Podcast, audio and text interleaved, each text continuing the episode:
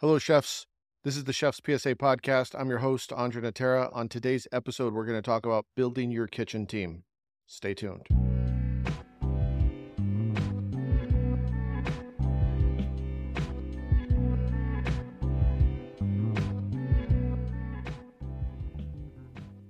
Another day is here, and you're ready for it. What to wear? Check. Breakfast, lunch, and dinner? Check.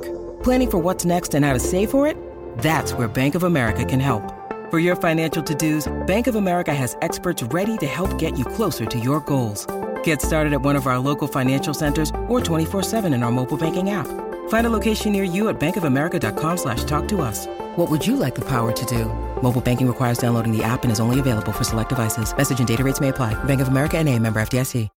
This episode is brought to you by Shopify. Whether you're selling a little or a lot, Shopify helps you do your thing, however you cha-ching. From the launch your online shop stage, all the way to the we just hit a million orders stage. No matter what stage you're in, Shopify's there to help you grow. Sign up for a $1 per month trial period at shopify.com slash special offer, all lowercase.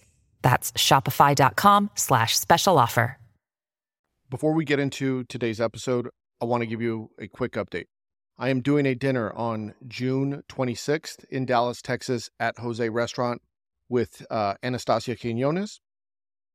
We're going to have chefs Philip Speer and Rick Lopez, both Austin chefs, both fantastic cooks. Philip's from Comedor, one of the best restaurants in Austin, and Rick is from La Condesa, James Beard nominated restaurants, a ton of accolades between the two of them. Of course, Chef AQ, Anastasia, she's James Beard nominated as well.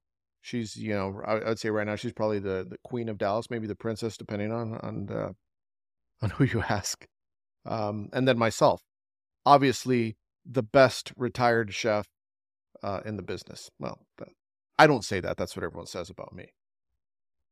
Anyway, I'll be doing that dinner on June 26th. If you're in Dallas, uh, and you and you want to try some good food, it's going to be focused around Mexican cuisine. You want to make sure that you're there. I might do a little meet and greet, meet the chefs, talk to us, shoot the shit. If you all want to do that, if you're in Dallas and you want to do a chef's PSA, meet the chef meet and greet, let me know. I love having these conversations with chefs, so I get a lot of DMs all day. Um, and and by the way, if you haven't been involved in the Cigar Sunday Q and A's that I do, I want to make sure that you do that. I look forward to those. I, I, look forward to smoking my cigar. I look forward to getting the questions. Last week they were really good. Um, but for those of you that aren't aware, maybe you don't follow me on Instagram. If you do, um, and you want to do a Q&A with me on Sundays, go to the Chef's PSA page on Instagram. On Sundays, I'll do a Q&A. You can ask your questions. I try to get to all the questions that I can. Some of them um, I'm not going to respond to because they're not questions, they're just statements. So I, I'm not going to respond to a statement. But if you have genuine questions about the industry, about me, about Chef's PSA, things that are troubling you, feel free to ask. I'm there for that.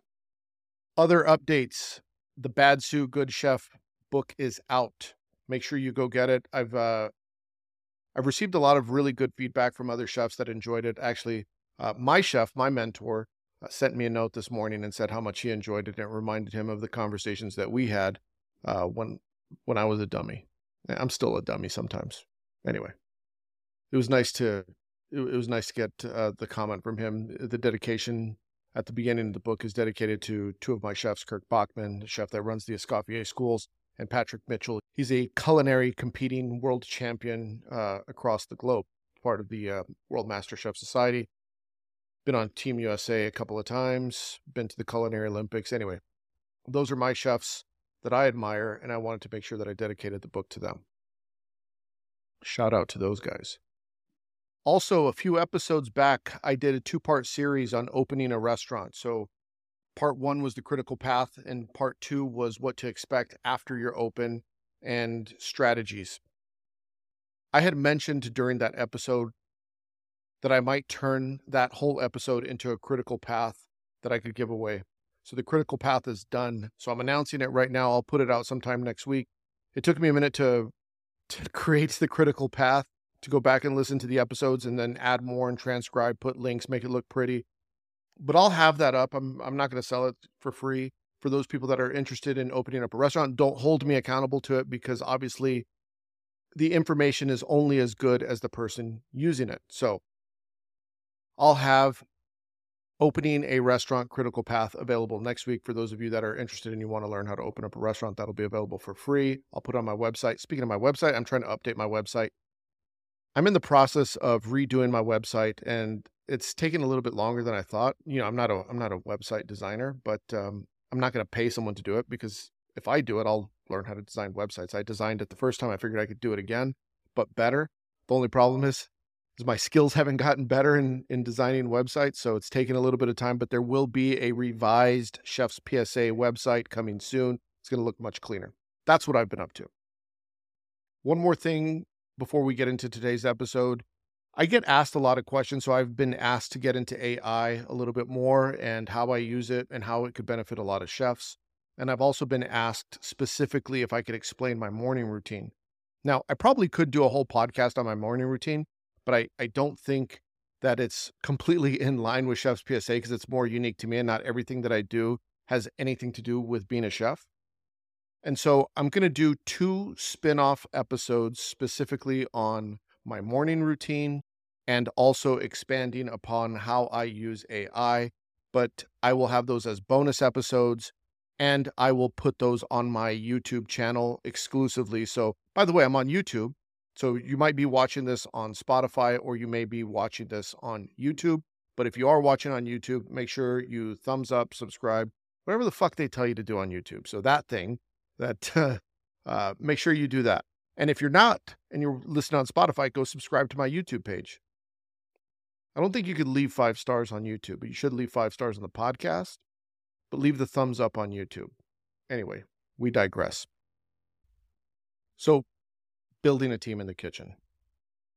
Probably one of the most important things that you're going to do as a chef is going to be building your team.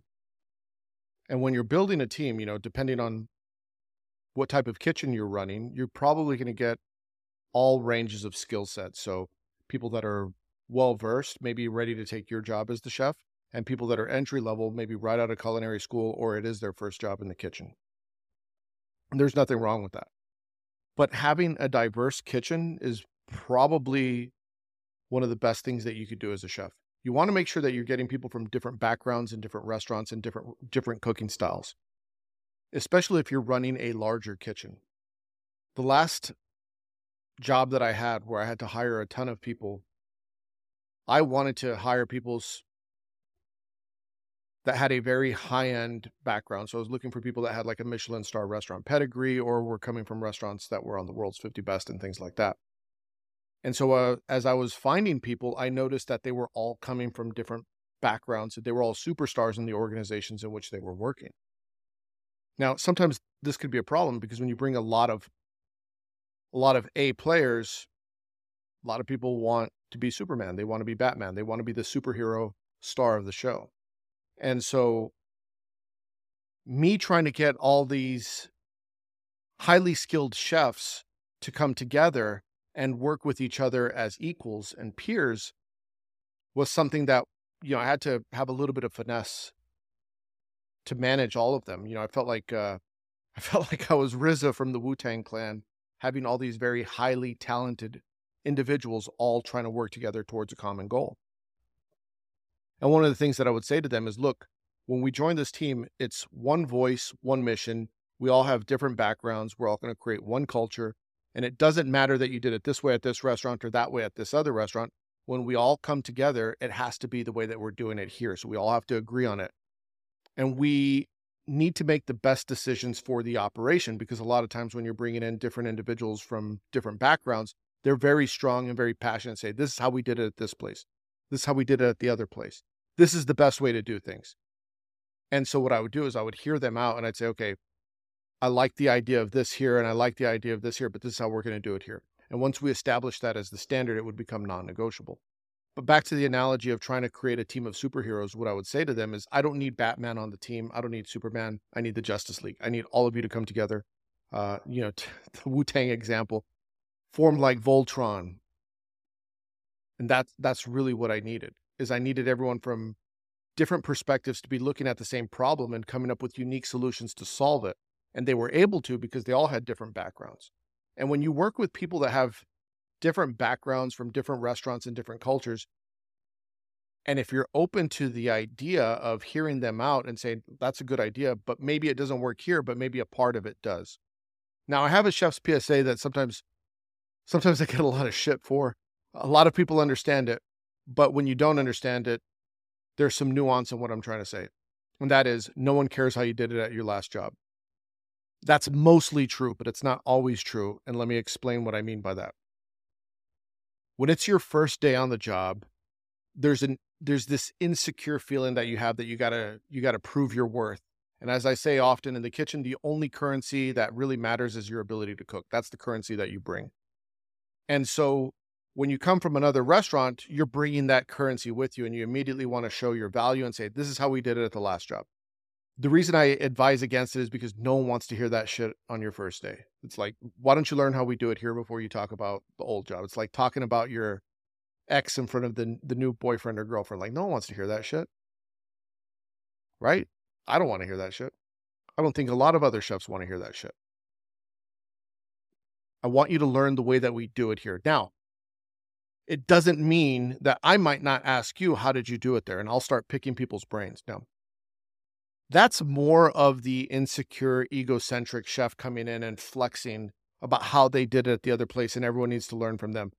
And I'm not saying it's always wrong, but I'm saying in my experience, the majority of the time, not all the time, but in the majority of the time, those people are not doing it for the right reasons.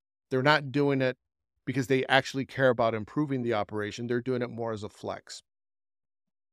Now, what I'm talking about when you're building your team, you might need to pick people's brains. You might need to say, How did you do it at that other place? What did you do at that restaurant? What was unique? What are some of those things that you could impart here to help us level up and become better? That's different because one way is seen as a negative is that you're being disruptive and you're being insecure. And the other way is seen as you're being collaborative. And when you're building a team, you want people that you could collaborate with. You all don't need to think the same. There's an expression. If two people on the same team think alike, then one of them is useless. I don't want a team of yes men. I actually prefer people that disagree with me in a respectful way. Now, there's there's a way that you could disagree with someone that it's still respectful. But when I was the chef, um, I used to share an office with my executive sous chefs. And I did that because sometimes I just sit back in the chair and, you know, as the ideas were rolling around, I stop. What do you think of this? What do you think of that? And I wanted to play off them every possible scenario because I wanted to know what I might be missing. I wanted to know what I might not be thinking about in a certain case. Maybe it had to do with food, maybe it had to do with a problem that we were facing. And I would just throw out these things. And if they just agreed with everything that I said, then I would just sometimes be living in an echo chamber and I wouldn't be getting anywhere. This episode is brought to you by Reese's Peanut Butter Cups.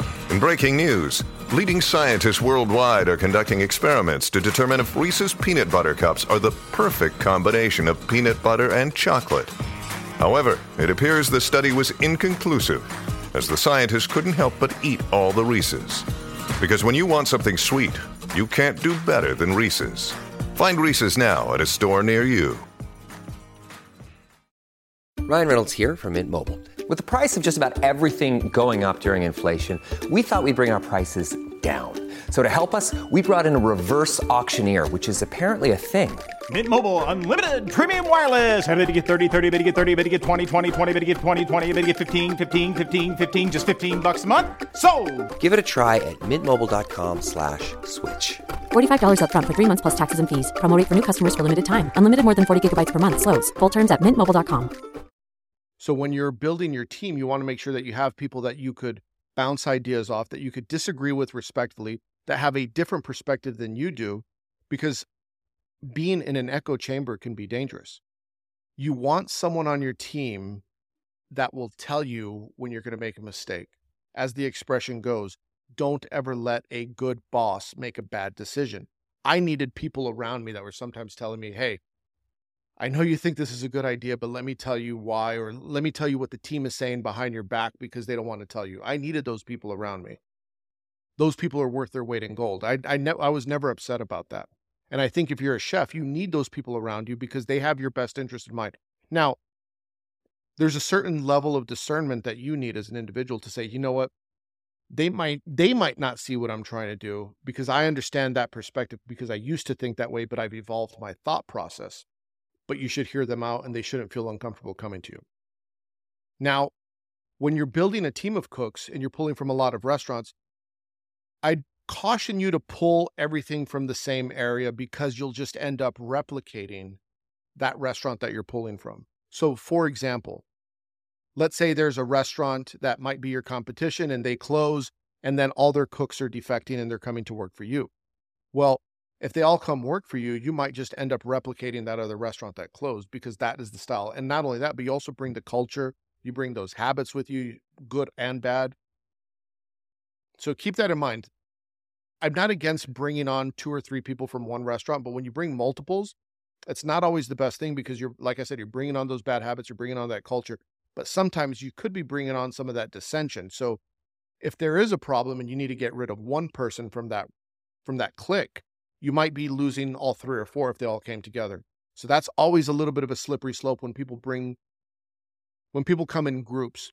I know I've dealt with that situation before where I lose one and as soon as you lose one, two and three are also gone. And I and I would prepare for that in my mind. Like I would sit down in the office and I would talk to my uh, one of my sous chefs or my executive sous chef, I say, hey, we're going to lose this person. And when we lose this person, we're also going to lose this person and this person and this person. So are, are we really prepared for that? Have we really thought this through? And so that's that's the danger of bringing people in groups. So it's important that you notice that and that you're aware of that potential pitfall. So I would caution you to bring everyone that's coming in a group. And it's not always a bad thing. Sometimes it's a good thing. But if you could separate them, it's probably even better for you. You don't want you don't want to be forming cliques and silos in your kitchen. Because when you form cliques and silos, that that really never ends well. That means that one group is excluding another group and then there's dissension and then there's favoritism. And when you start when you start seeing that, it's important that you recognize it as the chef and you find out how to break up the group or you pull one person out and you move them to a different area of the kitchen, different shift. If you have multiple kitchens, you put them in another kitchen, whatever the case may be. When you recognize there's trouble brewing with cliques, that's when you got to break them up. Now, the last thing I'll say is I think it's important that you mix it up with a variety of people men, women, different ethnicities, different backgrounds, because you're going to start to pick up on little skills that you might be completely unaware of. A great place you see that is like if you have a restaurant, you have family meal, and then people cook maybe food from their hometown and then all of a sudden, you're like, wow, that's a good idea. Why did we never think of that?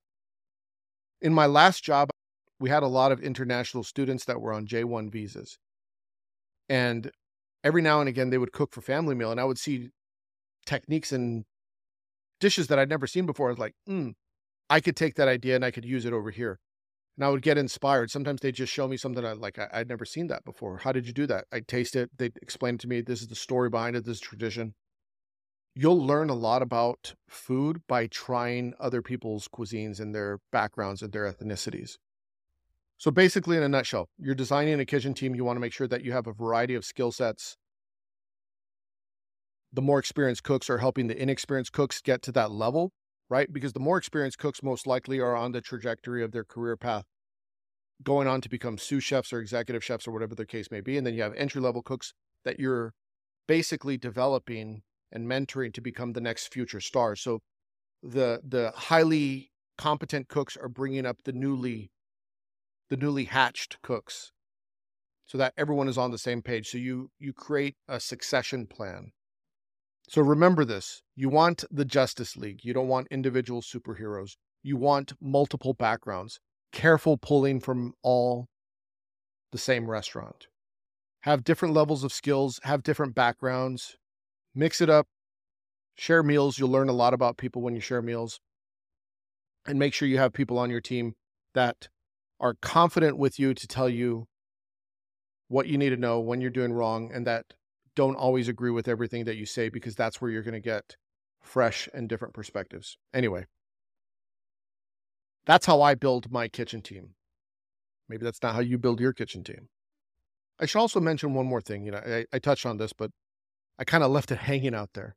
Is I said that I went after a certain level of cooks. I do think that's important, but I'm not saying that you exclude people if they don't necessarily have that skill. But I'll give you an example. If you're opening up an Italian restaurant, you're going to go after cooks that have that sort of background. It doesn't mean that you're only going to hire cooks that have those requisite skills. You might hire people that have similar skills that would fit. But you want some frame of reference of that type of cuisine. So so it doesn't mean that they're all coming from the same restaurant. You might be pulling from multiple Italian restaurants and then you might mix it in with someone that's coming from a French restaurant background because they will be able to introduce things also that are different and unique to the team. They just might have a different perspective on how things are done. A different paradigm shift can sometimes be a good thing in a kitchen. Anyway, that's it for now. If you want to support the show, make sure you leave five stars, nothing less than five stars. Anything less than five stars, put that shit on someone else's podcast. Not on this one. If you're watching, thumbs up. If you want to support, also there's a um, support the show link on Spotify where you could donate to the show. I appreciate that. Go get the book, Bad Sous, Good Chef, Kitchen Art of War, Culinary Leadership Fundamentals. And we will see you next week. Look out for those two short YouTube episodes also coming soon. Tell your friends, hit the porno music.